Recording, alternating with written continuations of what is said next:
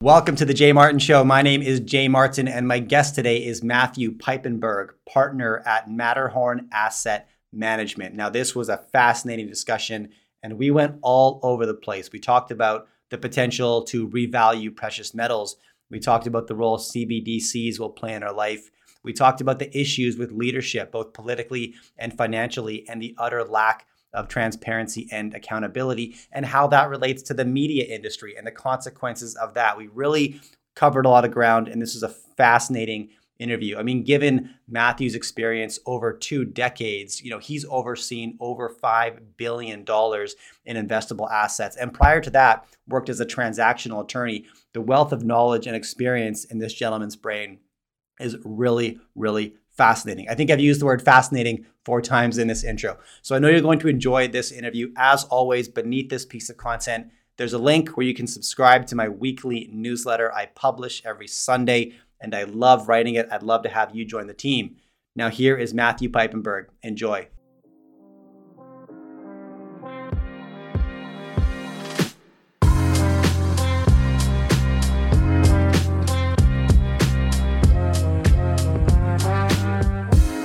All right, here I am with Matthew Piepenburg. Matthew, thank you so much for making the time to come on the show and chat with me today. Oh, it's a pleasure. I love talking about these topics, so it'll be very, very good to talk. Okay, well, there's a handful of directions that I want to go today. Let's start with a bigger picture question.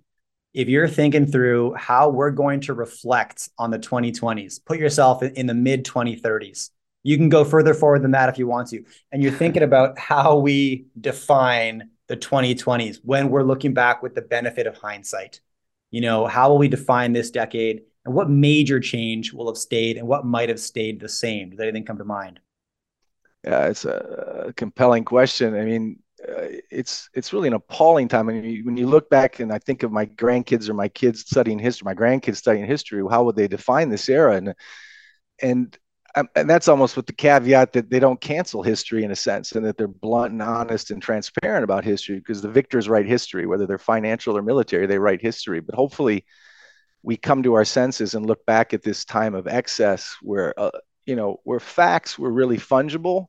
Facts is simple as math. That's hard to be fungible with, but transparent math would be helpful. I think the lack of transparency, objectivity, about financial, even political, but basic math, and even history. There's so many cyclical patterns here, not just in markets, but in debt cycles and in politics and in the behavior of debt-driven politicians, debt-driven nations, populations seduced by lofty words that hide really dangerous math, the very profound lack of accountability when the answer is really quite simple often. When you add trillions and trillions of dollars into the system, that dilutes the currencies like you would dilute wine if you add water to it. The failure to just be blunt with the public, left or right, Europe or America, Asia too. That will be an interesting time, how we lived under this fantasy, not just modern monetary theory, the idea that you could solve a debt crisis with more debt and pay for that debt with money literally created out of thin air with mouse clicks at the Eccles building or the ECB, et cetera. The fact that fantasy lasted for so long, and that rather than be truthful about that and honest about that, and then be realistic about the solutions and talk to the public realistically, but to come up with scapegoats and distractions as opposed to accountability, that would be an interesting time. That from the top down, from the bottom up, policymakers, populations, and financial policies really lost their mind.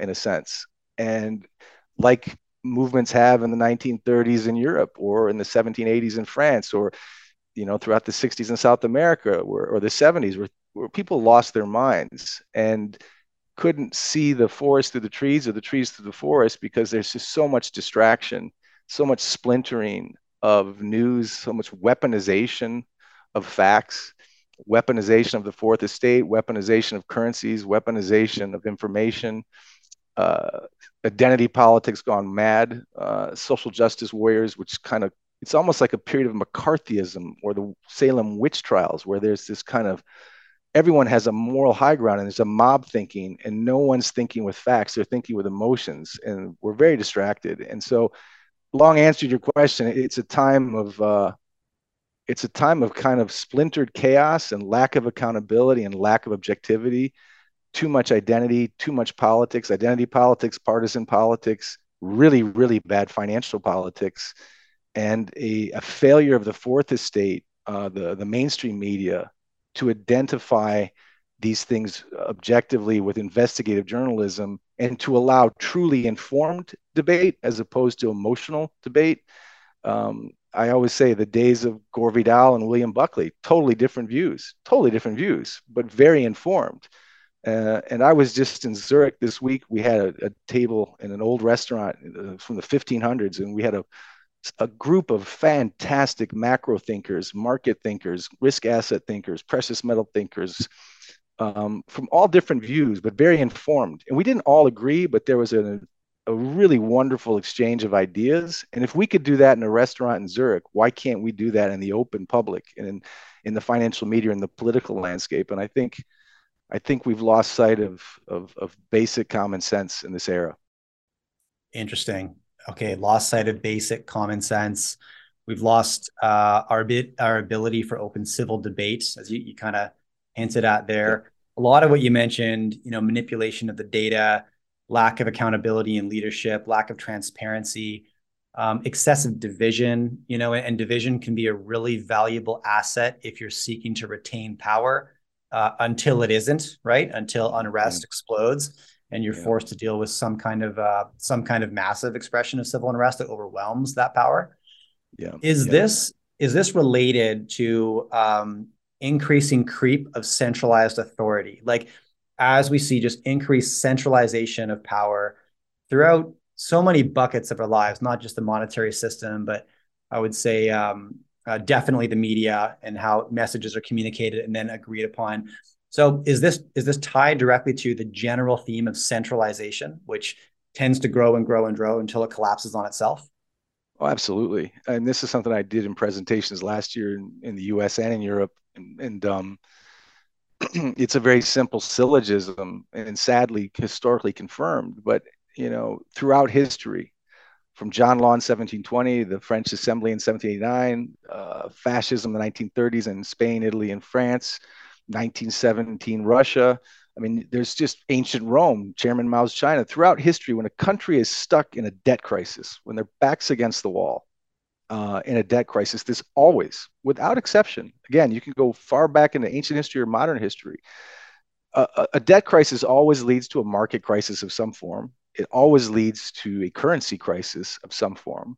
And a currency crisis always leads to inflation, which is very palpable and felt on the main street, which leads to social unrest or a social crisis. And that social crisis is always followed by some form of extreme centralized political control from the left or the right. Again, extreme left or extreme right. The great turning points in history, from fascism to Bolshevism, from Napoleon to Chairman Mao, dictators in South America to even U.S. bullying in its currency.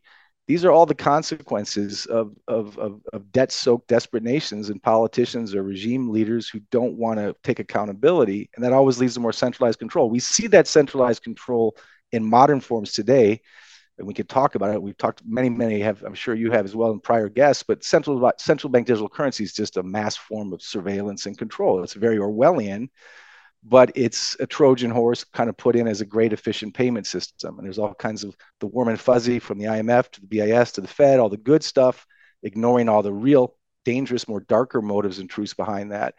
Or even something as simple as the Department of Justice being weaponized to go after a sitting or an ex-president, whether you agree with them or not, whether it's going after Hunter Biden by the right or going after Trump by the left, this lack of focus and this more centralization, but the centralization even of our fourth estate, again, corporate boards controlling messages rather than giving objective truth. This is true whether it's the left or the right media. And so you have powerful billionaires owning newspapers with boards that have a media message and an agenda, as opposed to what the fourth estate was designed for, was to be a control on power rather than a voice of power. So whether you're talking about central banks and centralized currencies or centralized information or weaponizing what is supposed to be blind justice for partisan justice, left or right, or locking down the entire population of the world over a very debatable crisis, again, a real crisis, but a very debatable means of solving that crisis. There's just so many examples of unbelievable control. And what that leads to, of course, when you're in a mob scenario like that, this kind of McCarthyism, this sanctimony, left, right, or center, it leads to what Tony Yu at NYU before he died. You know, it leads to self-censorship. People are afraid to speak their minds of offending or being offended, and so you have to go to alternative platforms. Some are good, some are bad, to try and sift through the data to get objective answers on things as simple as inflation, deflation, bond markets, stock markets, or politics. So centralization is always the last vestige of failed economic systems. And failed economic systems always stem from debt crises. And debt crises, whether it was Clinton or Reagan or, left or right, whether it was Obama or Trump, every leader in the U.S. and, of course, in Canada and Europe and in Asia can stay elected by putting their economy on a credit card and kicking the can until that credit card is due and there's crisis. And then when that crisis comes, rather than take accountability at the political level or at the central bank level, they'll blame it on COVID, a war in the East, or maybe global warming. But they'll never blame it on their own excess, the massive amount of liquidity, the M2 money supply, up 14 trillion, the M3 money supply up 10x since 2008. It's very simple. Inflation or these topics are basically expansion of the money supply. They're not supply chain issues. They're not OPEC issues. Those are all influential. But we have inflation because we have printed more money or mouse-clicked more money at any other time in history.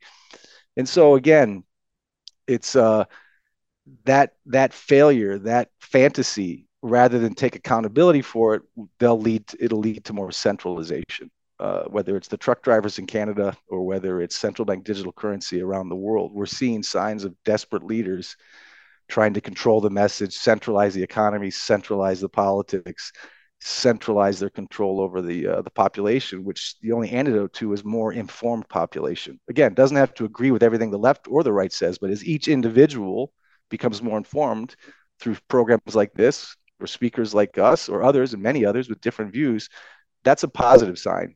These alternative platforms are something that didn't exist, say, in 1936 Germany or Franco's Spain or Mussolini's Italy. But what did Mussolini define fascism as? The perfect marriage of the state and corporations. And that is exactly what we have in the US and in many parts of Europe right now. So if we were to speculate how this may play out, let's focus on the United States as the global superpower, and the country that maybe you and I are closest tied to, even if neither one of us live there. Yeah. It's a decade of massive transformation and massive disruption, chaos, and volatility, right? We kicked off the decade with a global pandemic, exactly as you said. The response to that should be hotly debated. But shortly thereafter, the United States and subsequently the world exploded in all sorts of expressions of civil unrest, protests, and riots in capital cities all over the US and the world. Year three, we see a hot war, right? Third year of the decade, and a hot war exploded in Europe. The United States is obviously very tied to that outcome and that activity. The decade is just getting started. I think behind door number four is probably something just as chaotic, and this party's probably just getting started. But at the end of it, does the United States emerge stronger? Because, growth, the human experience, within the human experience, growth is one of the most painful things available to us, but it's worth it because we come out of the turbulence stronger than we went in. Now, could this be the case for the United States, or do you think this is the beginning of the end of the global superpower as we've known it since mid-last century? What are your thoughts on that? It's a super important question. The short answer is I don't think the U.S. will emerge as the hegemonic power it was post-Bretton Woods, post-World War II, for a number of reasons. And if we're going to specifically focus on the U.S., which is important, not just because we're familiar with it, but because the U.S. dollar is the world reserve currency, and the U.S. Treasury, Uncle Sam's IOU, is the most important sovereign bond in the world. Right. And they're very connected. As I've said so many times in so many contexts, and this will directly answer your question, the bond market is the thing, and the U.S. Treasury is the thing. And everything that we can discuss it flows back to understanding, not the complexity, but the very simplicity of the U.S. bond market, because whether you're talking about the inflation, deflation debate, whether you're talking about the most recent banking crisis, whether you're talking about de-dollarization, whether you're talking about the strength, relative, current, future, past, present of the US dollar, whether you're talking about gold prices or gold movements or central bank purchases of gold, or whether you're talking about equity markets or social unrest in politics, it all comes back to bonds because bonds all come back to debt. And so if you look just as you were talking about in recent history in the US and in some parts of Europe too, but look at the dysfunction of years and years of living beyond our means in debt in the credit markets that have been artificially sustained by mouse click trillions. When those credit markets begin to feel stress because they're unnatural, and when rates rise in the face of a debt bubble of historical proportions, unprecedented, we saw in 2019 what should have been coffee talk, water cooler discussions. If people understand, again, I understand why not everyone understands everything about the bond market, but the repo crisis in 2019 when commercial banks, too big to fail banks, didn't trust each other's collateral, and the Fed had to become a lender of last resort, to the tune of trillions. That was a major red flag in the bond market. That was just the first. Then in 2020, during the COVID crisis, we saw a sovereign bond collapse during the stock market crash of March 2020. Then in October of 2022, we saw the gilt crisis in England when they tried to raise rates into a debt crisis. And then in March of this year, of course, we saw a banking crisis, the biggest bank bailout in years. And so all of these things are related to the bond market. And it's not even SVB or Silicon Valley Bank or Credit Suisse is a different story, but they're all related. But the regional banks in the U.S. weren't really a banking crisis. They were a U.S. Treasury crisis because bond prices have been going down as Powell raises rates. And you can understand that Powell's trying to take the keg away from the party, or the punch bowl, I think is Volcker, or one of the take away the punch bowl, as Ted Martin said years ago, and try to tame some of this heat and this inflation in the asset markets and stocks and bonds. But to go from zero interest rate policy, from zero to 50 or zero to 500, to go from 0% interest rate to 500 basis point move in a year was too much, too soon, or too fast, too late. But when you raise rates, bond prices go down. And if bond prices go down, this is just simple math. It's not getting into duration risk or bond spreads or euro-dollar futures or, yield curves and inversions and contango and all the Wall Street hingo-jingo. If you raise rates into a debt crisis, your sovereign bonds go down in price. If sovereign bonds go down in price, like any bond, yields go up. Yields are correlated to interest rates. And if interest rates go up, the cost of debt goes up. Okay, it's very simple. If the cost of debt goes up, that makes anything that's debt-driven suffer, whether that's markets or whether that's banks. So when you think about that, the debate as to what's going to happen next isn't a debate. It's a matter of survival because the U.S. has $95 trillion in combined household, corporate, and public or government debt. The globe has over $300 trillion and counting. When you raise rates into that type of a debt crisis, that's obviously going to be painful and create all kinds of cracks in the ice under our feet. And so by doing this, again, ostensibly Powell's trying to take away some of the punch bowl to these inflated asset markets and to fight inflation. We can talk about that. But when you do that, you put everything that's debt-driven at risk. And if rates go up into a U.S. public debt that's going to hit $34 trillion by the end of the year, that means the interest Uncle Sam has to pay on his debt, which is currently $640 billion a year right now, just to pay interest. Well, then next year it's going to be $740 billion. And if the Biden budget goes to $19 trillion by 2030, then the interest on all that debt becomes unsustainable unless you keep yields controlled, unless you keep those bond yields controlled. The only way to control those bond yields, to keep them from going too high, for the cost of debt to get too high, is to have people buying those bonds. But if the world stops buying those bonds, someone else has to, and that's always going to be the central bank. And the central bank has no choice but to control those yields, because if yields spike, debt becomes unpayable. It simply becomes impossible. It's mathematical. And so it's no longer a matter of debate, in my opinion, whether the Fed will have to pivot, or we can talk about a reset. They're going to have to mouse click money to buy their own debt, to keep yields and hence interest rates from getting too high. Powell can raise rates, but he can only raise it so high. We could talk about that. But it's absolutely essential to survival to avoid default on the U.S. Treasury. This isn't Venezuela. This isn't a third world country, even though our balance sheet is a banana republic. The U.S. Treasury is the most important treasury in the world. It can't, we can't allow those yields to spike too high. So if the rest of the world, which is de-dollarizing and dumping treasuries, isn't buying Uncle Sam's IOUs, who's going to buy it? It's the Fed. And where's that money coming from? GDP? No, because the American dream is now made in China. That's a whole other conversation. It's not going to come from manufacturing. It's not coming from tax receipts. It's going to come from mouse click money. I'm sorry, I don't know when. It will be when the recession that we think is going to be softish becomes very painful. And even Powell said when the recession is official, we were in one last year, but we'll get to one soon. I'll talk about that. But when we're going to have to print more money, that's inherently inflationary. Even though a market crisis, a stock market fall or a bond market crisis is deflationary, the end result throughout history will be the debasement of the currency, the creation of more liquidity to keep Uncle Sam's IOU from completely failing, because we can't afford it. Because it's not just a debate about bonds and stocks. It's the IOU of the United States government. And the United States government is the owner of the world reserve currency. No matter how much the world de-dollarizes, the yuan is not going to be the world reserve currency tomorrow. It's not. 60% of world currencies is the U.S. dollar, and 40% of all debt is dollar denominated. So even if the world de-dollarizes, the hegemony of the dollar is definitely changing. The dollar as a payment system is definitely getting weaker. But as a world reserve currency, that's not going to change anytime soon. That U.S. Treasury cannot afford high yields. So the only way to avoid high yields is to keep that bond price normalized. The only way to keep that bond price normalized is to have buyers. And the only buyer of last resort is going to be the Fed, which means more mouse click money, which means the debasement of the currency. That's the syllogism I see is absolutely undeniably simple. Failing a great reset or a global Chapter 11 blamed on Putin, or COVID debt.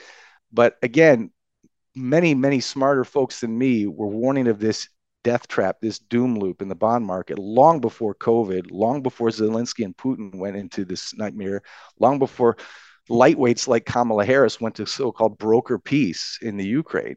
So, David Stockman was right about this 7, 8, 9 years ago. This is going to end badly. It doesn't mean the end of the U.S. as a country. It doesn't mean the end of the U.S. dollar as a viable, important currency. It doesn't mean the end of the U.S. Treasury. But it does mean the end, I think, of the hegemony of the U.S. dollar. And there's so many parallels. We could go into the petrodollar. We could go into the BRICS alliances. We could go into the world reserve currency as a bully throughout Central America and South America over the decades. But again, raising rates too high into a debt crisis has caused a crisis. Rather than attract foreigners to buy U.S. treasuries, they've been dumping treasuries because they need liquidity. And so Uncle Sam's Fed, this independent central bank, which Thomas Jefferson warned against and von Mises warned against and Andrew Jackson warned against, I frankly think Woodrow Wilson, who signed the law, warned against, who felt this central bank, this independent beast, has completely distorted our bond market. And now it has become the portfolio manager, the active manager of not only the U.S. economy, but the world economy. The problem is they're a bad active manager. They're a bad portfolio manager, and they're cornered. And they're going to have to put instant synthetic liquidity back into this market to keep Uncle Sam's 10-year treasury or bond market from tanking. Because if it tanks, the price of debt gets too high and it's game over. So there really is very few options left for this centralized economy, this centralized world economy, this centralized U.S. economy. It's a long answer, Jay, but it really does come down to the bond market and all those stressors from banking risk to market risk to asset bubble risk to central bank policies to social unrest all come back to this very boring thing called the U.S. bond market, the U.S. Treasury, the world reserves IOU. So let me ask you that. Yeah, there's lots of threads there that I want to pull on. I think you identified what's the likelihood of a default. It's not high, right? The U.S. is likely not going to default on their debt. No. What's the likelihood that GDP is going to suddenly surge and save this scenario? It's not high, right? Not high, not likely in the size that we would need it to. So the most likely and probable scenario is that we continue to sort of paper our way forward. And I don't want to say paper our way out of it because it's not necessarily an escape hatch. It's just, we're just kicking the can a bit further down the road. Now, in your mind, what is the eventual outcome of that? Is it just a rapid acceleration of de-dollarization on the margin, where other powerful countries are just saying, look, we know what's going to happen here, continued debasement of the currency, therefore we need other options to transact in. Plus, the US will continue to weaponize their currency in order to hold on to that power while they're debasing their currency. We don't know what that means. It could mean sanctions like we saw in Russia, could mean worse, but that door has now been opened in terms of confiscating US dollar reserves. We know that's an option on the table now, and it's always hardest the first time, second time's easier, third time's even easier, right? So it's like, we can expect more of that, right? Probably. And so that's an incentive to de-dollarize. We're seeing more CBs purchase gold in record amounts, but like, so is that it? The margin just becomes greater, and the activity on the margin outside of US dollar until, you know, we're in some kind of a multipolar currency economy? Yeah, this was something Grant Williams almost simultaneously said in February of 2022. In many ways, the de-dollarization that was going to come because of those sanctions. Yes. February of 2022 was as obvious a watershed to us and many others as Grant said is August of 1970 was when Nixon closed the gold window on the U.S. dollar. It was a pivotal turning point in the history of U.S. hegemony in the U.S. dollar and in the currency regime of the world to a more multipolar, multi-system currency reaction. Keep in mind, as we said again, in February 2022, this wasn't psychic. It was common sense. If you understand history, you understand cycles, you understand bond markets. China and Russia are many things, but they're not stupid. As I said many times, you don't have to agree with them. But as a culture, they have been looking at the West in general, and the U.S. in particular, with bewilderment at the debt levels that the U.S. has taken on. They've also, like many other countries, especially in developing economies for decades, been looking for an excuse to distrust and de-dollarize. When you seize Putin's reserves, U.S. treasuries, well, anyone friendly or unfriendly to the U.S. is going to raise their eyebrow at that. Think of China or other countries sitting on trillions of U.S. treasuries. Well, a U.S. treasury right now, adjusted for inflation, is giving you a negative return.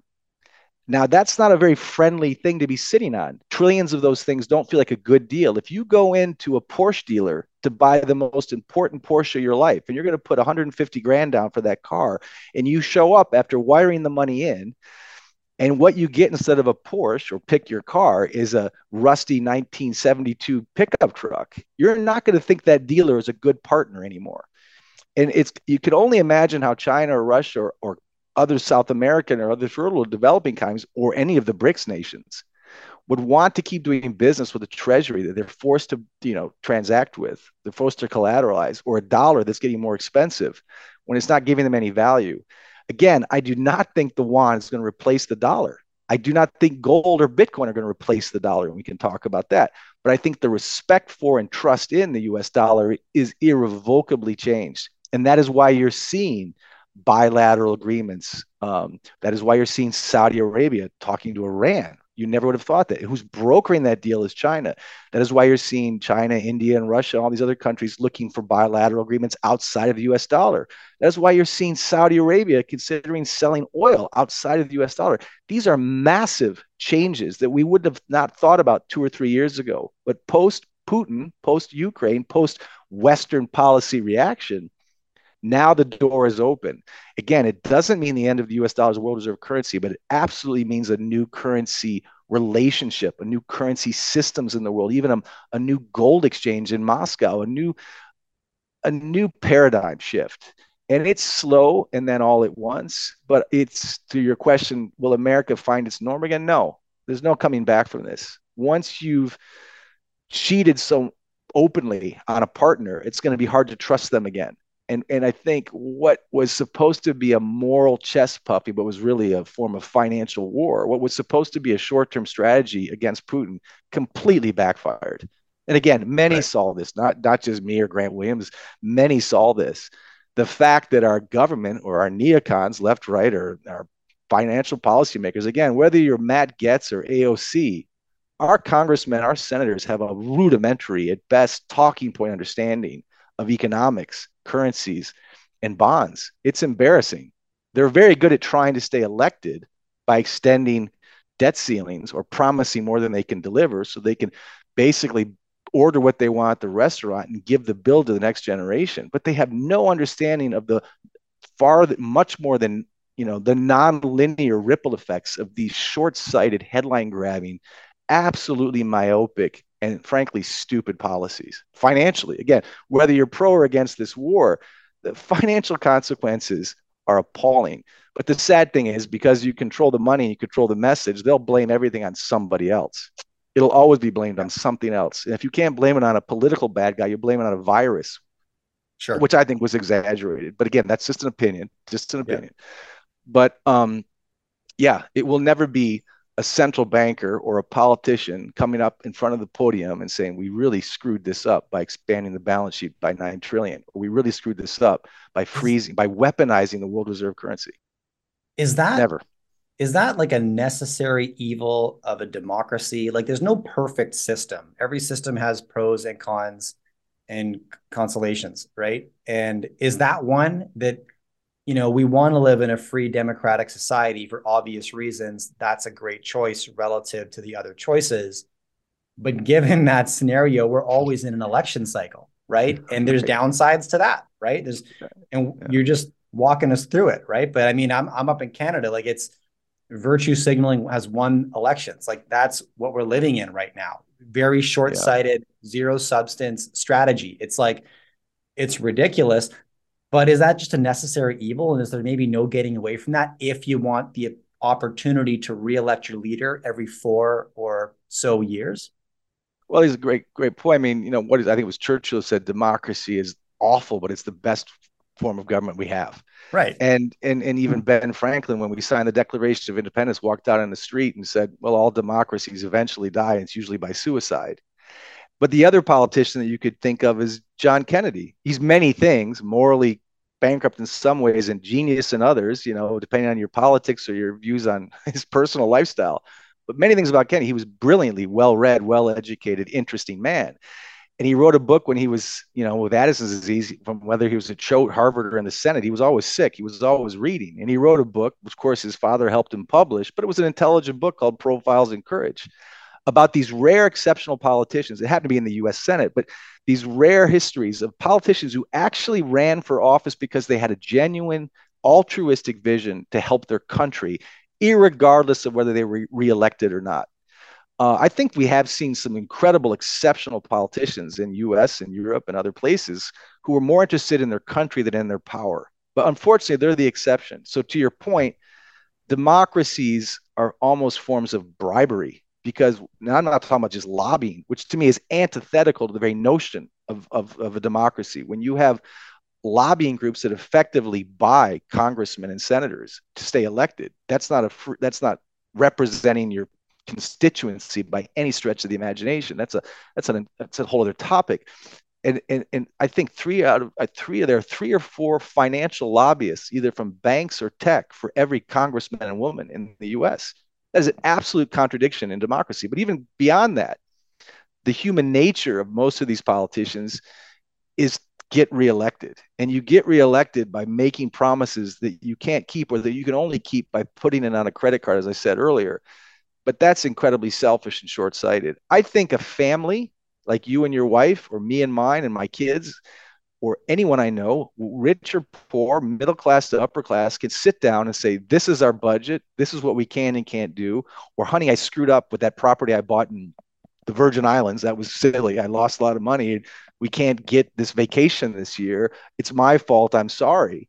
The things that you and I and everyone listening does every day with their own families, because they're honest and transparent, hopefully, to the most part.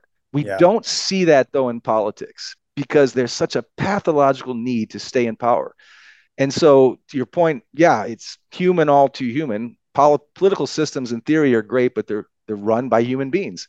And if those human beings are moral and educated, informed and transparent and honest, we have a better system, and it's only as good as the people in it. And this is what Grant Williams and I were talking about in an interview. It's a lack of wisdom. And by wisdom, I mean accountability, transparency, and honesty. And we all struggle with that. We all struggle with that, but you mature to a point. But I think when you're representing a nation, whether you're in the Congress or in the White House, whether you're Trudeau or whether you're a junior senator, You got to be honest. And I think, sadly, they're incapable of it, almost pathologically, or they're too ignorant to even know how ignorant they are. That's a great point. Yeah. You know, you make me think about our former Prime Minister, Stephen Harper, who I've had on the show a couple of times. And, you know, what struck me about his time in power was that he navigated the 2008 financial crisis. And I think he was a very fiscally responsible prime minister. We went into that crisis with a balanced budget, healthy balance sheet, the healthiest balance sheet of any G8 nation, actually. And we came through that crisis with magazines like The Economist forecasting Canada's going to come through this stronger than any other G8 nation. And we did. And he did things like run a stimulus program when it was required, but promised the public it would be temporary. And it was. He ran a deficit and promised the public it would be temporary. And it was. And those seem like really big wins. But consequently, that's why he lost the next election, because he reduced entitlements. He reduced spending. He practiced austerity, which is what the country needed. And he leveraged our extractive industries very effectively. I mean, Canada's a huge country laden in natural resources. And he leveraged that, right, as our strength. And that is exactly why he lost the next election, because no one's going to vote for that, right? No one's going to vote for fiscal responsibility when we're thinking about tomorrow. Isn't that crazy? And I don't know how you change that, or if you can, but it's crazy. I mean, David Stockman was the budget secretary for Reagan. He's, you know, again, obviously he's a Republican. Obviously he was a fan of Reagan, but he'll write and admit that Reagan stayed popular by expanding the budget, and by expanding the deficits, and by getting the central bank to expand its budget, its balance sheet as well. That was a problem for Stockman. As much as he admired that administration, he was literally on the inside. Where you look at a politician like Dwight Eisenhower, a West Point grad who saved Europe from Nazism and fascism, clearly in favor of military power. But what was his last warning? Be careful when even his military gets too big. And even Truman, when he went to war in Korea, he did it by raising taxes, not expanding the debt and the deficit. That was politically unpopular, but this was a generation that believed in fiscal responsibility. Fiscal responsibility shouldn't be left or right. It should be up or down. It should be common sense. It shouldn't be partisan. Just like in a family, you can be a liberal family or a conservative family, but no one buys a Ferrari on a busboy salary. That's just common sense. Yeah. And so, but we unless are really the debt's cheap enough. Unless the debt's cheap enough. But again, yeah, exactly. Good point. But even that debt has to be paid at some point, right? And so it is overused phrase, but it's true. We've kicked the can.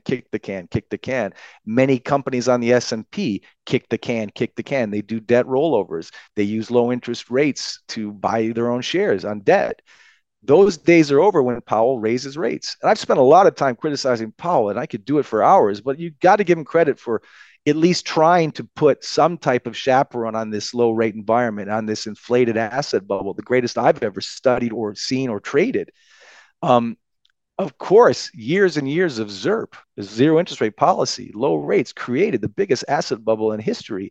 And you have to keep in mind that 90% of that wealth went to the top 10% of the US population.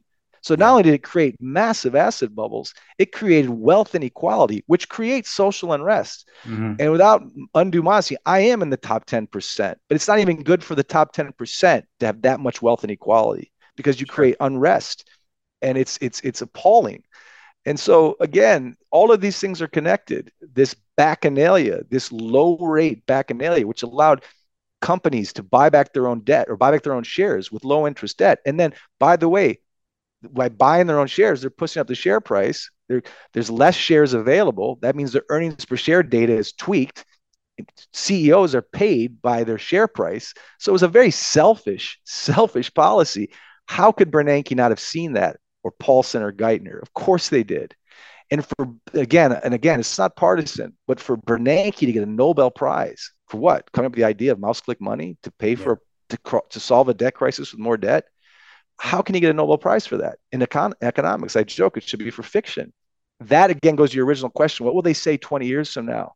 Why were they propping Bernanke for a Nobel Prize in economics when his solution was openly farcical? And it will be seen that way down the road. Bernanke promised in 2009, 2010, that this was temporary. QE1 was it. This is a temporary solution. We had QE2, 3, 4, Operation Twist, Unlimited QE. Powell said that inflation was transitory. Nixon said going up the gold standard would be temporary. That was 50 years ago, over 50 years ago. So again, let's hold these things accountable. Let's, again, left or right, Republican or Democrat, let's hold people accountable to facts. You know, you don't have to have a political evangelical view to have common sense. All of us can stop with the partisan and just get to common math. We can agree that hopefully 2 + 2 still equals 4. And hopefully we understand that when we're running a national debt of 95 trillion, it's 3 times our income, our debt to GDP ratio, our banks, when they're insured assets, the insured deposits versus the total deposits, these are common sense math decisions to make it very clear. From Henry Ford all the way down, these banks are running on a system that's absolutely insane. Again, from central bank levels to commercial banks to fractional reserve banking, when we repeal Glass-Steagall and turn depositor banks like Citibank or Goldman Sachs into effectively hedge funds. This was Larry Summers' fingerprints all over this. And again, let's hold them accountable. Let's debate this. Let's debate the deregulation of the derivatives market. The derivatives market, is, as Buffett said, is a weapon of mass destruction. But that was a political process that, you know, when Larry Summers was the Treasury Secretary, allowed to happen. There was a woman out of Stanford named Brooksley Born, who was the head of the CFTC at the time, who warned against this deregulation. And he criticized her openly in Congress. And 8 years later, the derivatives markets imploded in 2008. It imploded. And then it was bailed out again by more Muslim money. Again, this is not left or right. Let's just bring these things out and debate them. I would love to do it in an open way that doesn't result and devolve into insulting each other's personality or political views. There was a great debate between Douglas Murray and Malcolm Gladwell, 2 men I really admire, 2 writers I admire. Malcolm Gladwell clearly on the left, Douglas Murray from the UK clearly on the right. But I watched that debate devolve into basically Malcolm Gladwell, who I admired, just trying to come up with bromides and cliches to criticize the person, not the argument against him. And it was sad. It wasn't Buckley and Gore Vidal at its best. But again, that's what's happening today. I think math and markets are easier to debate openly. I was talking to Brent Johnson. We have different views on the US dollar, but I have tremendous respect for the amount of information, time, energy, and effort he's put into coming up with his theory. And he could be right. But totally. I don't agree with it. I don't agree with it. But again, I respect it. There's no reason to win that debate. Let's share ideas. That's what's missing today. You know, and that's so important. And in fact, when you engage in a debate and you lose, are you not the winner because you come away with a more evolved perspective? Like you learn, exactly, more, right? Exactly. It's advantageous to get your ass kicked in a debate. Sure, because you win. Triggers some emotions, right? Yeah, everyone wins. You change your perspective. You have a new thought. He could damn well be right. He's got some really good insights. He really does. Yes. And in you know, the most likely scenario, he's going to be kind of right and kind of wrong, as most economic forecasts are, right? Like we're because nobody can predict everything. We can predict, like a weatherman can predict it's going to rain. We don't know exactly how much or what time of the day. Yeah, we look at the clouds coming. Well, it's probably going to rain. I think Brent and I and others agree. There's a lot of dark clouds coming towards our markets. Recession is completely inevitable. Will it be soft, painful, softish? We can all debate that. Will the dollar go up or down? Will there be deflation before inflation, or just deflation only, or just inflation? These are all interesting things. But we all see massive change coming. And it is not, again, this is not gloom and doom. It's not sensational. I promise you the next 10 years, I really strongly believe the next 10 years mathematically are not going to be as enjoyable as the last 10 years. And the more that we debate these things and talk about these things, it allows people to at the very least prepare and trust their own judgment by getting good information in front of them. It doesn't have to be my view, Brent's view, Egon von Greyers' view, Jim Rickard's view, your view. But these are people, Rick Rule, they've all put a lot of time and effort into studying these things. And that's not true of the pundit reading a prompt in front of CNBC or Fox, or left, right, or center in the Senate or the White House, or Trudeau, who clearly is a lightweight JV thinker. He just is, left or right. He just is, he's JV. You know, that's sad. You know, I think that's sad. The lack of great leadership, whether it's in the State Department negotiating peace in the Ukraine, or whether it's in our central bank policies at the Fed or at the ECB, Bank of Canada, the Bank of England, the Bank of Japan, they're all cornered, and no one will just admit that, well, we did this to ourselves. No. Oh, man, you hit on, okay, there's a couple things I want to pull on there. So I agree with you, you know, near term, say, call that 10 years, right? You know, volatility, uncertainty, and disruption. And you said it's not going to be as enjoyable as the previous 10. And right away, I'm thinking, well, enjoyable for who? You know, and if you're set up appropriately, maybe you can leverage some of this volatility, or at least weather the storm from a place of more stability and certainty than others. And so the next question is, well, how do you do that, right? And we can get into like asset allocation and making sure you have some safe havens and all of this. And I want to talk about that. But before we get there, you know, you mentioned media coverage, right? And right away, you pointed to both Fox News and CNN, opposite sides of that partisan board, both equally fictitious in their commentary on pretty much anything. But that is a great first step, you know, in terms of how do you navigate the next 10 years of volatility? Well, step one might be, and I would assume most people that watch my show aren't watching Fox News or CNN, but like, you know, you can always get triggered by daily headlines. And I am too, like I'll scroll through Twitter and see stuff and it'll fire me up, and it's really irrelevant. But seeking out independent journalism is more important than ever. And this was so polarizing on a recent debate. It wasn't supposed to be a debate, but it became a debate between somebody on MSNBC. And I don't know the journalist, quotations, journalist name, was interviewing Matt Taibbi, right? Yeah. And so in this scenario, you have, I feel like, one of the most competent journalists in America, one of the most hardworking probably, squaring off with a commentator. He's not a journalist, they're a commentator. One is used to spending weeks researching a thesis, crafting an argument, and then supporting it with evidence. The other is used to performing in like 6 to 8 minute bits. Those are very different things. And as a consequence, you know, this journalist, Taibbi, kind of got walked all over because he's not a pro in that forum of shouting over each other until we make our point, right? But it was so like, this is what journalism's become, right? Where the journalists don't get the time of day because they can't shout sensationally enough in a fast enough format to get people excited, right? And it's like, that's backwards. It's very backwards, right? And we need more platforms like Substack, journalists like Taibbi, you know, et cetera, et cetera. But is that maybe the most important step, is just, you know, and you mentioned you don't agree with Brent Johnson, but you really value his research and opinion. You may feel more aligned with like a Luke Groman or a Grant Williams, but like, listen to both, because as you said, there's no absolute truths. Like there's no, you know, guaranteed outcome. And so covering both sides of each base is so important. Well, that's civility. And in France, the politesse is the first virtue, that before everything else, then become informed. I you know, even Jim Rickards, when he's debating inflation or cryptos, whether he has a view or not, he studies it very carefully before he goes out there in public and talks about it. Yes. Matt Taibbi, as you said, studies these things very clearly. He's clearly seeking objective truth and verification and evidence, whether you agree with them or not. To your point, by the way, that debate with Malcolm Gladwell and Douglas Murray, Taibbi was in that debate, and they walked all over him because he's not a speaker. He's not a politician. He's not a public pundit. He's an investigative journalist, that rarest of things right now. Yeah. But we need civility, I think, and we also need truly informed debate, because what we have today is emotional debate, and we'll get to portfolio construction and preparing for these different outcomes and volatilities, and that can be, again, opinionated, but based on a heck of a lot of experience in markets. But whether you're talking about politics or foreign policy or currencies, it helps to talk to people or listen to people who've spent decades doing just that, right? And I think, again, those who just spend decades trying to stay elected aren't always the best decision makers. And those who just read prompts and get paid to dress well and look well.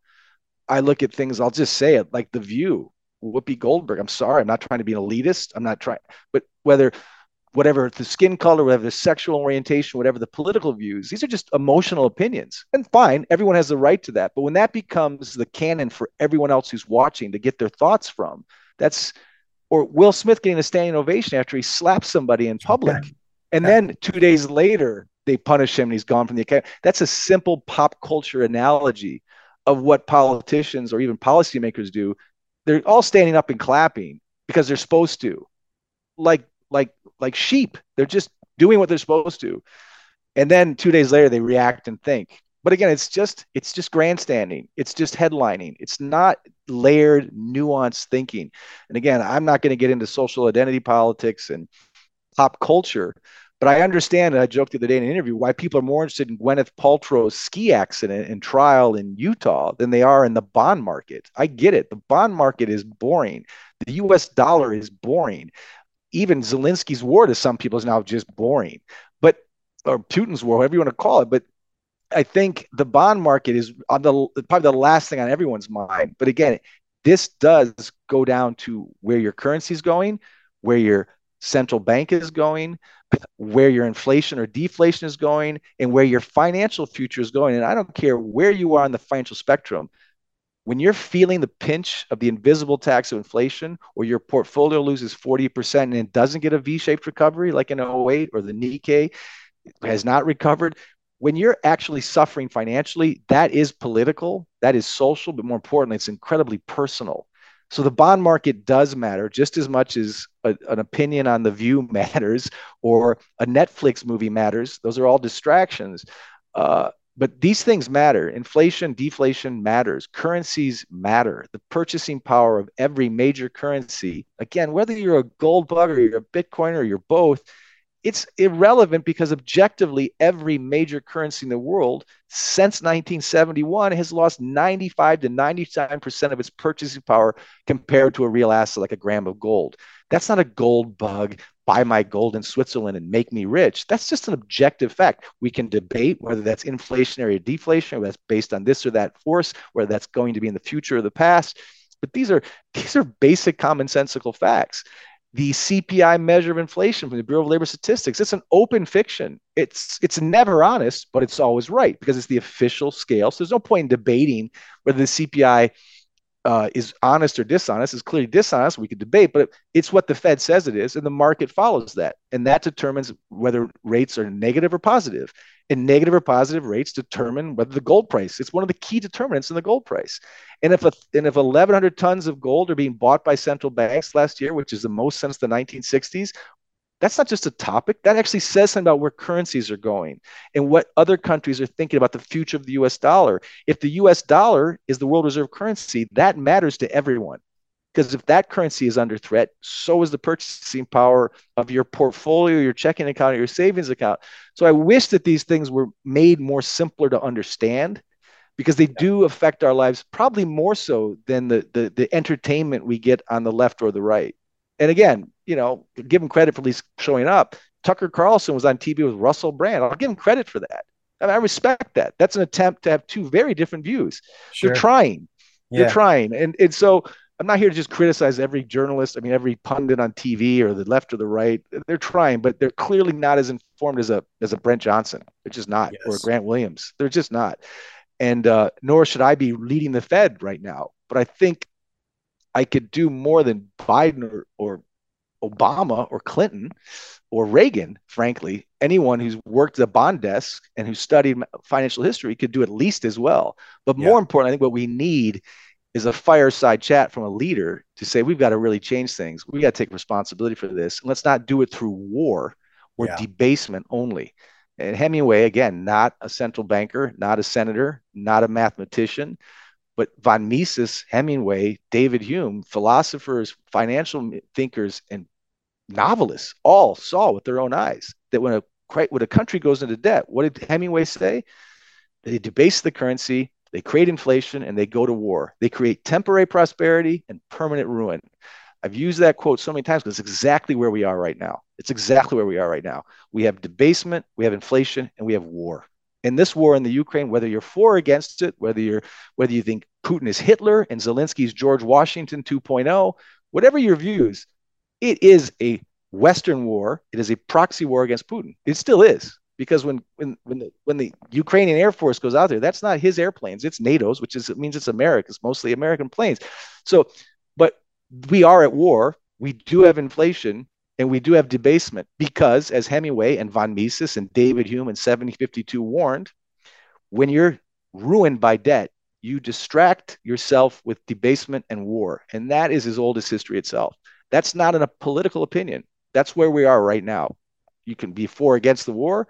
You can argue debasement is objective, it just is.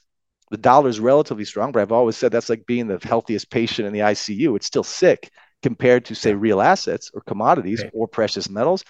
And again, I'm not a gold bug because I just want to sell a gold book. I could be selling bonds for a too big to fail bank, but I don't have to and I don't want to. I may be dead wrong, but I chose, like Egon von Greyers or Grant Williams, to say what I actually believe is true. And you have to back that truth with years of experience and a few books under your belt before you just start screaming, buy gold or buy treasuries or buy Bitcoin. There's a lot of great arguments to be made in favor of Bitcoin too. I'm not here to beat up Bitcoin to promote gold. There are risks in both. I personally think the risks in Bitcoin are higher only because Bitcoin is an existential threat to the US dollar. It just is. And there's a lot to be said about that. But again, so is gold. But I think gold, in my opinion, has a little bit more legs, and central banks are buying more of that than cryptos right now for a reason. Yeah, that's a good point. A couple of things you hit on there are so valuable. The importance of long form content, right? And you're right, Brent Johnson, to go back to that example, is never going to be invited onto CNN. Well, probably not, because you can't explain the milkshake theory in 4 minutes. Right. And that's why, right? And because you can't do it with just punchlines, it's not going to make the cut for entertainment media. And then I just have to point to you had this hilarious analogy. You mentioned CPI and how fictitious this number is, yet it's a benchmark that we use. And I heard you on a recent interview compare it. I thought this was so perfect to a fat camp where all they feed you is burgers, fries, and pizza, but then they measure your weight, exemptive is created by burgers, fries, and pizza. So it's like, let's just change the measuring stick. Yeah. I thought that was perfect. It's a trick, all these tricks, So let's talk about, I want to wrap up with a bit of, I always like to talk about your portfolio, as much as you want to share.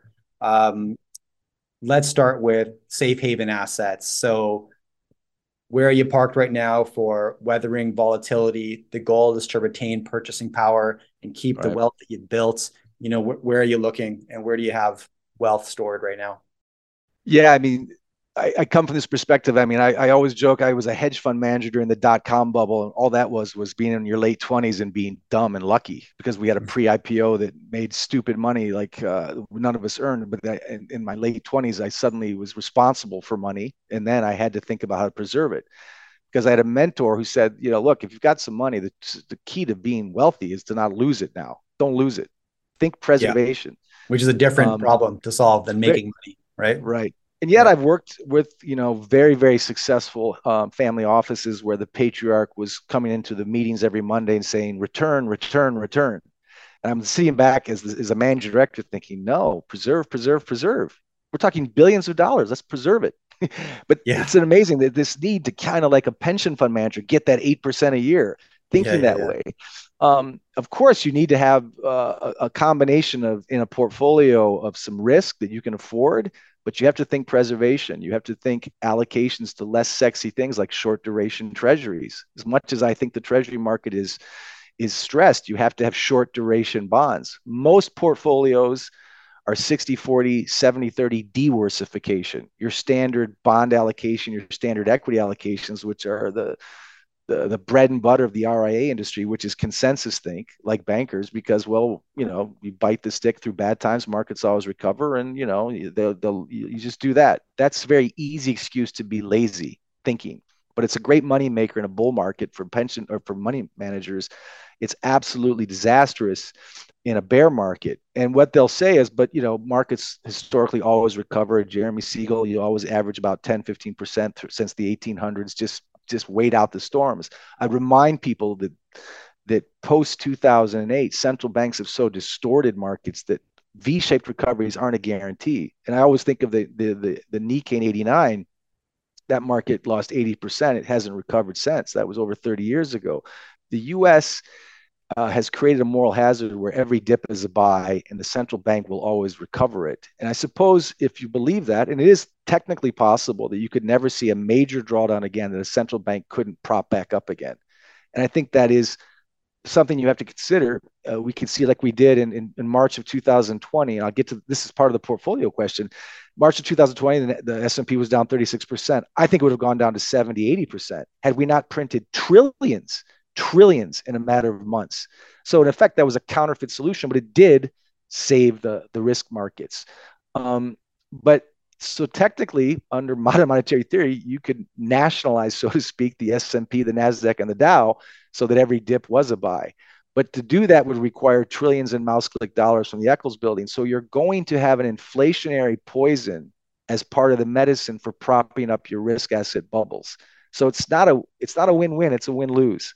It's a zero-sum game. There's a winner and a loser. There's no two winners there. You know, von Mises talks about constructive destruction. Real capitalism requires a cleaning out. And so I think we need a cleaning out, but there's always the argument that the Fed just bails out everyone. And, you know, the markets think that's what's going to happen. And I'm not going to get into Eurodollar futures and spreads. And it's complicated. Like you said, Brent Johnson can't go on CNBC and talk about Eurodollar futures or repo markets or collateral for derivatives. People roll, their eyes roll over. But the markets are already pricing in a rate reduction because they're pricing a market crisis solved by a rate reduction and more QE at some point. And I don't know. No one knows when. Q2, Q3, Q4. There's a lot of reason to believe it's probably year end, but I don't know. We're not going to guarantee I do. But the markets are pricing in a bailout, so to speak, of the markets by the central banks. But again, that's a Pyrrhic victory because the only way to bail out a failing market is through mouse-click money. So you, in your portfolio, even if you believe the Fed will save you, you've got to have something to insure against currency risk, the purchasing power of the money for which you measure your portfolio. If you have $1 million portfolio, but that million only buys what 500,000 is only going to buy you 500,000 worth of goods and services, you've got to think about that. Don't be seduced by the zeros. Think real hard about the purchasing power. Again, here comes the gold bug from Zurich talking his book, talking gold. Sure. You know, but again, we have clients, our minimums are very high. They're not in it for speculation. They're in it for insurance, for currency risk, and for banking risk. The gold, for example, physical gold, whether you hold it with us in a vault in Switzerland or put it someplace wherever you want in Idaho or Tennessee or Michigan or Ohio or Vancouver, and whether you can buy 5 million worth of gold or 5,000 or 500, you've got to be thinking of physical gold. If you have an account of physical gold in a vault that's segregated and allocated, that, unlike SVB or Morgan Stanley, is not hypothecated, levered, and unavailable in the event of a bank run or a failure of a bank, even a bailed out bank. You know, it's your gold. It can't be FDI insured because it's got to be insured by the fact that it's yours. It can't be printed. So again, it's your common sense thing. So part of every portfolio has to have some allocation to real assets. I believe in precious metals because they're monetary metals. They're different than other types of metals. They're different than pork bellies. They're different than beef. They're different than hay. They're different than wheat. Yes. But I believe in some allocation of monetary metals.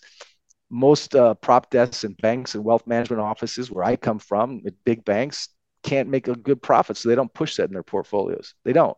Yeah. But I know a lot of hedge fund managers who were long short credits and bond spreads who never had a dime of gold in their portfolios that they took their 2 and 20 fees from for their hedge funds. But in their personal accounts, they were buying gold in Switzerland. And I won't name names, but they're buying physical gold. So there's the money they churn and they take their 2 and 20 from and they make a living off of. And then there's the way they insure their own money outside of that hedge fund, and it's in physical precious metals. But that's one answer. But again, my point is, beyond ensuring the currency's purchasing power, whether it's Canadian, Australian, US dollars, euros, won, or yen, whatever your allocation is, insure the money like you insure your health or your house or your car with some allocation to precious metals. That, again, could be 5, 10, 20%. I'm not getting into a number here because I'm not here to give financial advice, even though I'm SEC registered and FINRA registered. I can't do that publicly. I would recommend some allocation to physical precious metals. If you want to take the risk as an alternative currency into crypto, if you can afford that risk, you can stomach that standard deviation, do it, because there's strong arguments for it. But that's a very different and personal choice that I'm not an expert in, but I'm not against it. Intellectually, I believe in it, but I think there's a lot of risk there. The other thing I would, again, shy away from standard 70, 30, 60, 40 portfolios that are just diversified. Stocks and bonds are correlated now, as we saw in March of 2020. When a central bank props up an artificial bond market to prop up an equally artificial equity market, because again, equities follow bonds. Bonds used to hedge against equity risks. They don't anymore. In a crisis, they correlate to zero. We saw that hint of that in March of 2020. It's not our mom and dad's or grandma and grandpa's bond market anymore. It's an inflated asset bubble, artificially sustained by mouse click money. It just is. And if you saw what happened last year in a rising rate environment, what happened to the bond markets from investment grade to junk, all across the board, from sovereign, they got shellacked. And so that bond market isn't a good hedge. You still have to have bonds, shorter duration. Jamie Dimon, the reason JP Morgan is a healthier bank than some others too big to fail, and I give them credit, it's the smartest of the too big to fail banks, is they had a much bigger diversified book of short duration rather than long duration U.S. bonds, U.S. treasuries. So you got to talk to your advisor and put him or her to the task of really explaining what is your bond book. Is it long? Is it short duration? Is it diversified? And what does diversification mean? Just corporates, junk, and foreign, and a couple treasuries? Are they 10-year, 4-year, 2-year, four-week bills? Are they 2-year notes? What are they? You got to think of that duration risk in a rising rate environment. The other people, a lot of people fear about selling now because they don't want to face capital gains pressures. Well, if you're afraid to sell or face capital gains, you can always, instead of going short, which is a very difficult thing to do if you're not a professional trader, even for professionals, it's very hard to short a market that you never know when the Fed's going to come in and squeeze your short. One way is just to go long volatility, just go long the VIX. Again, some allocation going long the VIX is like a long-term put on a dangerous market. I see a recession coming in the short term when you're talking to your financial advisor.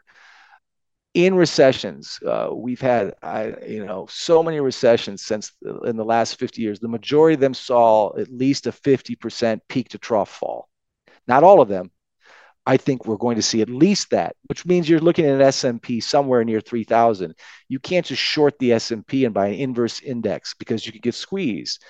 But you can allocate to short duration treasuries or cash equivalents and wait for that mean reversion. Every market reverts to the mean. What that means, if you think of a rubber band from your finger going up or going below, it tends to revert to the mean. Mean reversion in the S&P as an example, or the NASDAQ or the Dow, is pretty easy to track. Talk to your advisor. What is the mean reversion to 1987, to 2008, to 2020? What are the possible real lows I could see in my portfolio? How do we protect against that? Is it going long the VIX? Is it going to cash 30%, 40%, 20% based on what you can afford to lose? Is it going to precious metals? Ronnie Sterfel, another genius, unspoken genius, modest genius, did a fantastic graph on commodity cycles and on S&Ps going down and commodities going up. We talk about buying low and selling high. No one does it. They want confirmation of the price before they enter. But it's very clear whether you're a commodity bull, and there's a lot of volatility in commodities. There's a lot of risk. I'm not saying it's just a simple answer. But I tell my daughter, who's 28 at Goldman Sachs, go long commodities because you're young enough and you can afford the risk. If you're 70 or 80, it's a different, maybe a little different, but it's all very relative. But it's clear that when the S&P does suffer an uh-oh moment, which it naturally should, even if the Fed bails it out, the S&P is going to, like every risk asset, like every equity, is going to have a mean reversion. And we're going to see a cycle in in commodities. So go long a broad basket of commodities. Gold is obviously doing well when you see central banks buying, 1,100 tons of it. There's a reason for that, but that doesn't mean gold only goes up and to the right. Yeah. But, again, try and forget I work in gold in Zurich for a second and just look at the simple math of gold and look at what it means in terms of the purchasing power of your currency. Don't think of me as a gold bug. I don't need anyone to become a client of my fund to understand gold. You just need to understand gold loves negative real rates. When inflation is higher than the yield on the 10-year treasury, that means you're getting a negative return. Inflation eats away at the return on your treasury. Your U.S. treasury is not giving you a profitable return. That is an environment that's typically very favorable to precious metals, regardless of whether I'm a gold bug, which I think is a real simplistic term for people who understand gold. But so think about that. So the only way that gold could really suffer is if we have positive real rates. In other words, in an environment where yields and, where inflation is low, very low, and rates are, yields are high and inflation is low, well, that would require a balanced budget in Congress. That would require that we've solved our debt problem, that the 100+ trillion in entitlements, Social Security and pensions, et cetera, have been solved, that the debt ceiling is no longer going to be raised but reduced, and that the 35 to 40 trillion in public debt that we're going to have in the next few years is going to be solved magically through growth and GDP. If you believe that, then gold will suck. The good thing is, with all due respect, that's never going to happen. I can say that's never going to happen. Going back to the politics, they're going to keep extending and pretending with debt. So the only thing that could really hurt gold is smart financial planning in our Congress and the Senate. With all cynicism aside, left or right, that's never happened. It's not going to happen anytime in the next 10 years. And so gold just makes sense. Don't go 100% into gold or any commodity or any metal. Don't go 100% into Bitcoin. Don't go 100% into stocks or the NASDAQ. But really be critical with your advisor about what is the diversification. Are you using inverse ETFs? Are you using are you playing the VIX? Are you using cash? Are you using short-term treasuries? Are you thinking only about return, or are you thinking about risk management? And if your advisor says, yes, we're managing risk, we have a large book of bonds here, that's not managing risk. That's consensus think platitudes from really lazy thinking financial advisors at an RIA near you. So again, protect the purchasing power, have some allocation to commodities, ideally some to monetary metals. Don't be afraid of going cash. Don't be afraid of going along the VIX. Don't be afraid of looking at other currencies like the yen. Look at where currency markets are going, because the US dollar is still the best horse in the glue factory, but it's changing.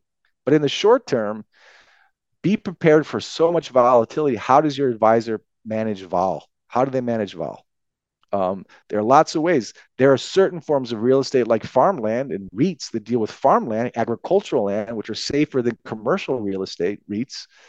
In other words, look at these different sectors in a carefully analyzed way to see really which manages vol better, because real estate is not the same thing across the board. There's all different kinds of real estate. Commercial real estate is probably not the safest REIT to be in.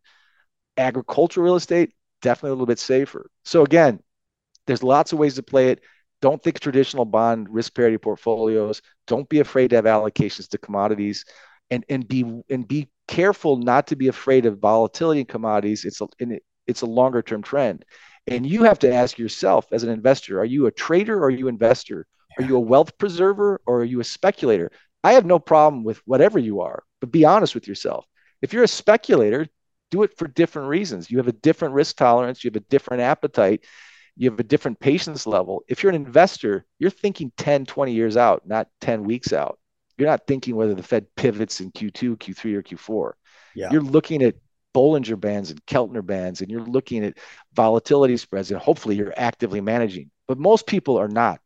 They're dentists, doctors, lawyers, bricklayers, single parents, whatever, with a RIA, and they're going to trust their advisor. They just have to be a little more informed about the questions they ask. You know, I can't put up a pie chart of the Matt Piepenburg portfolio on your show, but I think you can understand that there are clear risks in conventional bond, stock, credit, equity portfolios, the mainstay of most people. And I think depending on your age too, remember when the Nikkei lost 80% in 89, it never recovered its highs. If you were 80 years old or 70 or 60 in 1989, that was a life-changing event. That was risky. If you were 30 or 25, you could afford to wait that out maybe. So it also depends on your age and where you are. And, you know, again, it's such a mainstream term. What's your risk tolerance? Moderate, high, or aggressive? That's such a typical RIA phrase, but it actually has some truth. What can you really honestly afford to lose? And if you have to even get out of the markets, well, then you're going to say, Matt, well, what about inflation? It's eating away at my checking account every day. You know, money markets give me a better return than my Citibank checking account. But, you know, again, even if inflation eats away at cash, it's better than a 30% drawdown and inflation. So again, you have to think about your own situation. I think gold is an alternative ultimately to the type of inflation we're going to have, because it's money supply based inflation. Real inflation isn't, to me, just the CPI scale, whatever you think of it, or just the price of the basket of goods on the CPI. Real inflation is the purchasing power of your currency. At the end of the day, that's the real definition. And that objectively is getting weaker by the second in every major currency in the world. And so you just have to think about that. and look at views that are totally the opposite of mine. Look at anti-gold views. Go for it. You know, look at anti-crypto views. Look at anti-risk parity views or pro-risk parity views. But it's no longer us gold bugs. You know, Ray Dalio, you know, Jeremy Grantham at GMO, brilliant hedge fund managers, pretty much the same views as we have. Again, not because we're getting together and swapping thoughts and pushing on an agenda, but we're looking at the same data. And I'm not going to name names, but there are plenty pretty powerful hedge fund managers that are buying physical precious, physical monetary metals because they're worried about currency risk. So again, these are all things that you can check yourself, but I hopefully I've answered that question to some extent because there's a lot more to it, but I am worried about mean reversion in stocks and bonds. I'm worried about currency risk. I'm worried about long duration sovereign bonds. And I think even going along the VIX is one way to play volatility without having to sell and suffer capital gains treatments if you're worried about that. I think you should also question the moral hazard that we've all learned, because we can blame central bankers for propping markets artificially too long. But we've also been addicted to that QE, that mouse click money. We all have. So it's not just the fault of central bankers. We still believe, as the markets do, that the Fed will always bail us out. Yes. You may want to question that without thinking you're just doom and gloom. And if you think that, raise the possibility that you may be 20% wrong. And if you are, what are you going to do? You want to be caught in a Nikkei moment where it just goes down and down and down and it doesn't come back, and you're in your 60s? That's a dangerous presumption. You've got to hedge your own convictions. Like you said, lean into counter opinions and listen to them, you know. Yeah. Long-winded answer, Jay, but, you know. Well, it's a good one, though. And, it, you know, what you said right at the buzzer there puts an emphasis on just reducing counterparty risk when you can, right? And at least having a chunk of your portfolio exempt of counterparty risk. And, you know, long-term viewers know I'm similar in my approach to precious metals. I like owning physical, and I like having possession of it, or, you know, have it stored privately. I was sitting with Egon 2 days ago in Zurich. We were just watching. And again, I think cynics will say, well, here's a guy who works in Zurich with a private gold vault and he's got physical gold. Of course, he's going to have a bias. And of course, I have a bias. Sure. But we were thinking, and I do have a bias, but we were thinking, imagine if you and I, Egon, had our money at Silicon Valley Bank, 250,000 insured, the rest gone, unless somebody bails us out. We have to. Typically, it would take 2 years in receivership to get a dividend on the non-insured money to get pieces of the sold assets of that bank. But God knows the Fed and the FDIC came in and bailed it out again. They can't do that anymore. They won't do that forever, but they did then. But let's just assume in a normal scenario, your bank fails because it's got long duration risk and poor loans like so many banks do. And believe me, they do. This is not the end of banking risk in America. We didn't even get into that. It is not the end.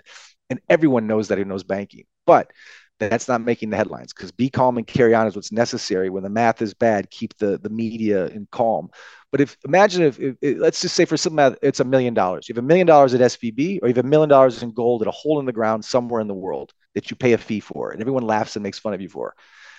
But that gold is yours with a serial number allocated, segregated just for you.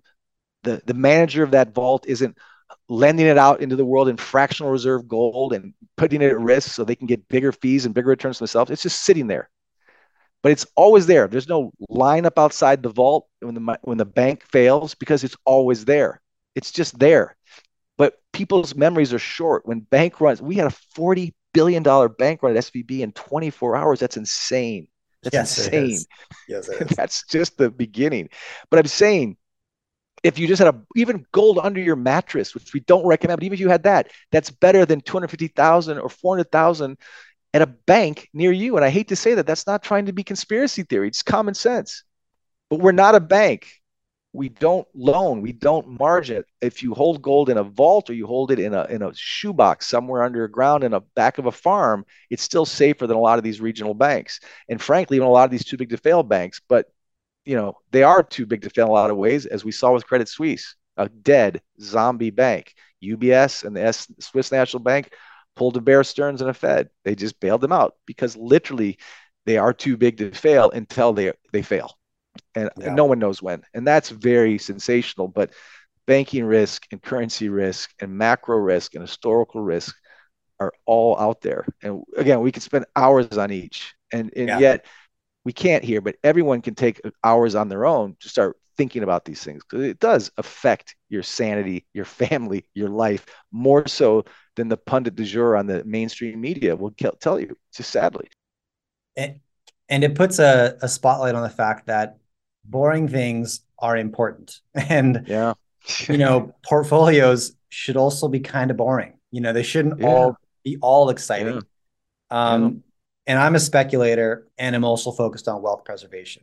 And, you know, in my newsletter, I share that breakdown. It's very barbell, right? I got nothing in the broad market. I'm like, I have a very good network in the commodity sector. And so I participate in a lot of very early stage speculative deals there.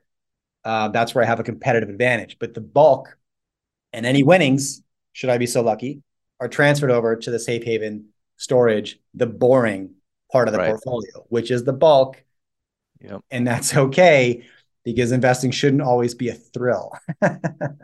Right. And again, I totally agree. And I take zero credit for getting a lottery ticket on an IPO in 1999. But nevertheless, I didn't know a thing about bond spreads or risk at all at 28, when I was 28. I got lucky, but it's amazing what happens when you're actually responsible. I have a 26-year-old son who's just trying to think, like everyone that age, how do I make it? How do I get my huge, you know, moment? And I totally respect that. And we all have to have a part of us that speculates and take risks. We need to take risks, but it's a question to what degree and what can you afford? And then if you're lucky, as you said, because some of it is luck, let's be honest. A lot of people I know who made a lot of money in Bitcoin, that was wow, that happened. But God bless them. You know, God bless my IPO, my pre-IPO, but I didn't deserve it. I didn't. But they admit it's luck. But when you're lucky, don't think that happens every day. And then you got to think about preservation. And whether you're a millionaire or whether you have a very modest amount of money, we all have to preserve our wealth. We all do. And at the end of the day, as Egon and I say, this isn't Pollyannish. I don't care if you have 10 million or 10 grand. What we got to keep this philosophical thing in mind. At the end of the day, that Porsche smell goes away. That big house is still just the house. What really matters, and this everyone thinks is so Pollyannish, what really matters when you're at your last breath, and I've talked about this with Egon, it's your family, your friends, your honesty, accountability for the massive amount of mistakes we all make, and I've made many financially, personally, you know, in every level.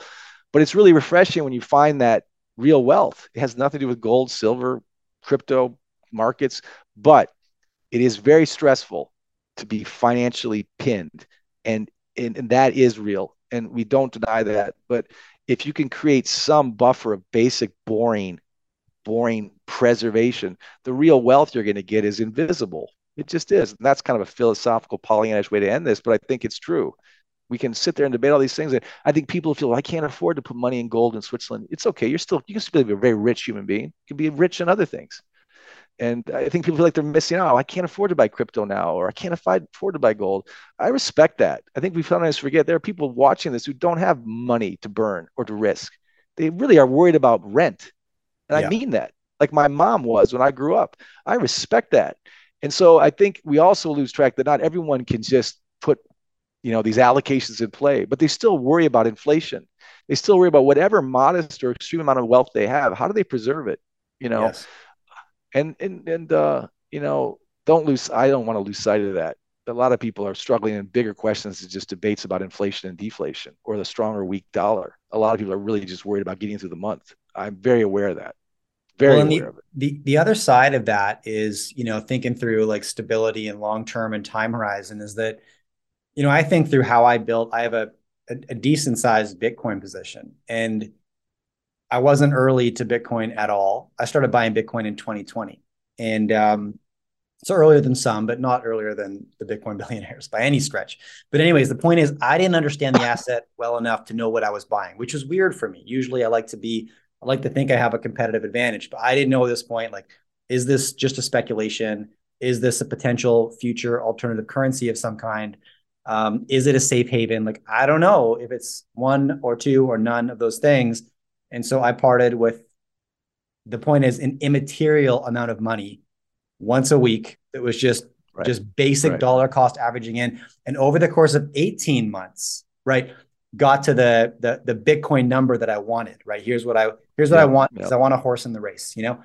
But it was 18 months of a negligible amount of dollars on a weekly basis that became a sizable chunk of wealth, but it was because I wasn't in a rush.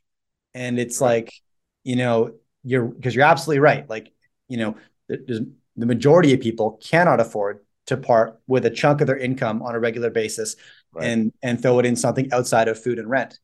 So like, what's the path there? Well, it's patience and understanding as best you can that it's a lifelong pursuit, right? Yeah. Like, you're not an investor today. It's like, you don't hit the gym tomorrow and get jacked. Like you need, you know, good habits over decades. That's how you do it. Right. Yeah. Whatever you can do sustainably. So determining what can I do today and tomorrow and next year? Like, what's the sustainable percent of my time or wealth that I can actually throw at something?